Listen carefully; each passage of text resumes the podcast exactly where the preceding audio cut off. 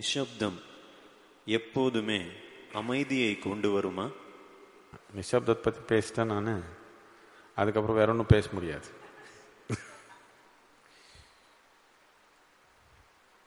ரொம்ப புத்திசாலி கேள்வி வந்துச்சு.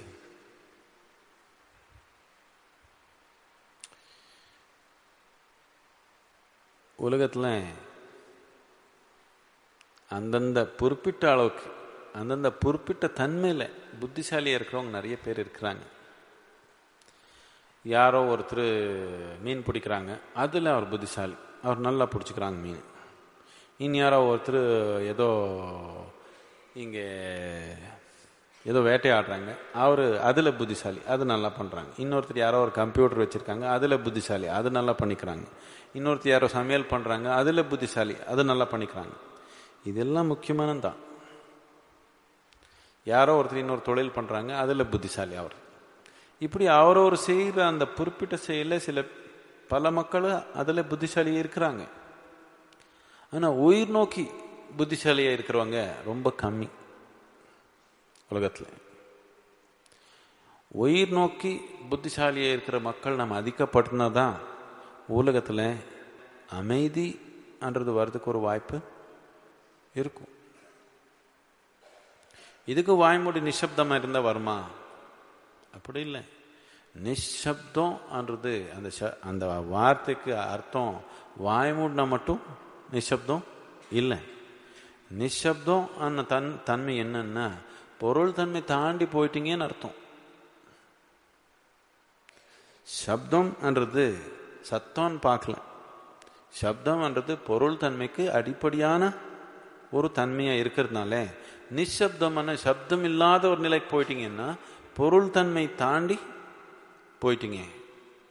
எப்போ மனிதனை பொருள் தன்மை தாண்டி இல்லைன்னா உடலே தாண்டி போறானோ அப்போ கட்டாயமாக அமைதி தான்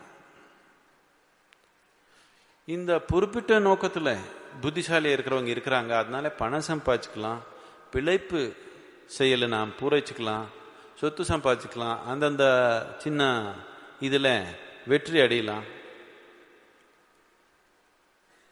இது தேவைதான். ஆனால் பிழைப்புக்கு அளவுக்கு மட்டும்தான். அதுக்கு மேலே இதுக்கு ஒன்றும் நோக்கம் கிடையாது. பிழைப்பே வாழ்க்கை நோக்கமாக பண்ணிக்கிறவனு புத்திசாலின்னு சொல்லிக்க முடியாது. இப்படி ஒரு தடவை யாரோ டூரிஸ்ட்டு இஸ்ரேல் போனாங்க. அவரெல்லாம் ரொம்ப புத்திசாலி. அவர் ஒரு தொழில் ரொம்ப புத்திசாலி அவர். அங்கே போனால் அங்கே எல்லாமே இந்த what you say antiques and ancient things they will be selling அந்த மாதிரி எல்லாமே அங்கே விற்றுவாங்க எப்பவுமே. ஸோ டூரிஸ்ட் போனோட அவர் வந்தாங்க ஒரு இவ்வளோ பெரிய மனிதனுடைய மண்டைய? என்ன இது? ஸ்கல் மண்டை ஓடு. மண்டை ஓடு. மண்டை ஓடு. அதை எடுத்து வந்து இது உண்மையாக இந்த மோசஸ் இருக்காங்களே. கேள்விப்பட்டிருக்கீங்களா? ஜீசஸுக்கு முன்னாடி மோசஸ் வந்தாங்களே. இது அவருடைய மண்டே ஓடு. உங்களுக்கு வேணுமா? இது ரொம்ப உண்மையானது. அவருடைய தான் இது? சொன்னாங்க இவ்வளோ பெருசு இருந்துச்சு. இது பார்த்து ஐயோ என்னால் அதெல்லாம் வாங்க முடியாதுப்பா. எவ்வளோ இருக்குமோ அது? அதெல்லாம் என்னால் வாங்க முடியாதுன்னு அவர் சொன்னாங்க. சரி அப்படின்னா இன்னொன்று இருக்குதுன்னு சொல்லி பேக்லேருந்து அதை உள்ளே வச்சுட்டு சின்னது ஒன்று எடுத்து காட்டினாங்க. இது வாங்குறீங்களான்னு கேட்டாங்க. இது யாருதுன்னு கேட்டாங்க. அதுக்கு அது மோசஸ் தான் அவர் குழந்தையா இருக்கிறப்போ அவரது.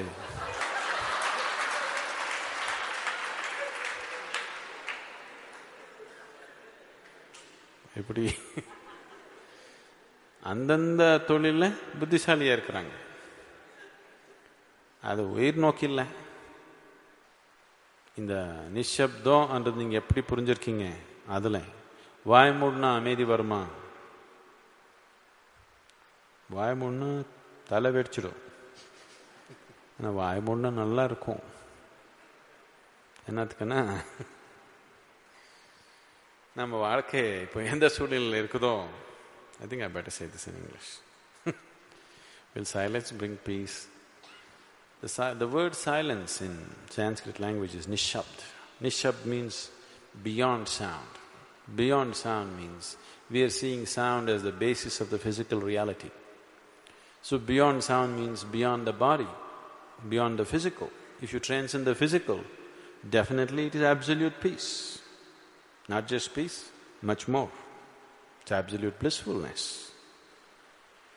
So, will silence lead to peace? Always lead to peace? Definitely, if you look at it in that context.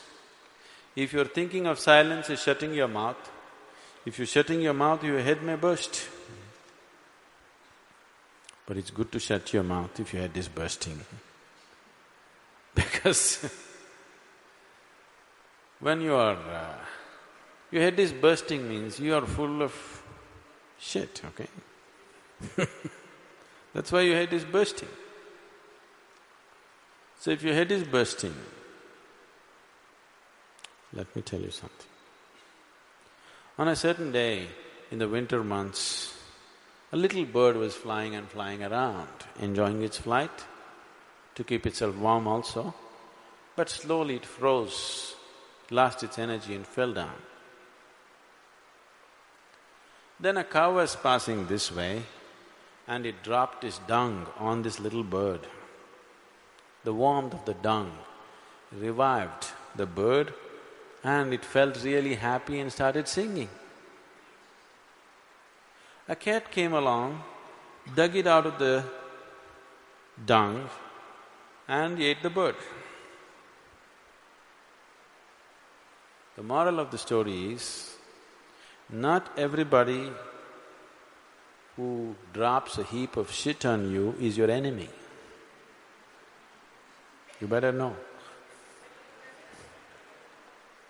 And not everybody who digs you out of shit is your friend.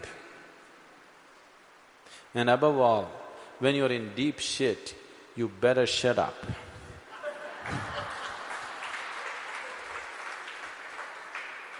so will silence bring peace? Yes.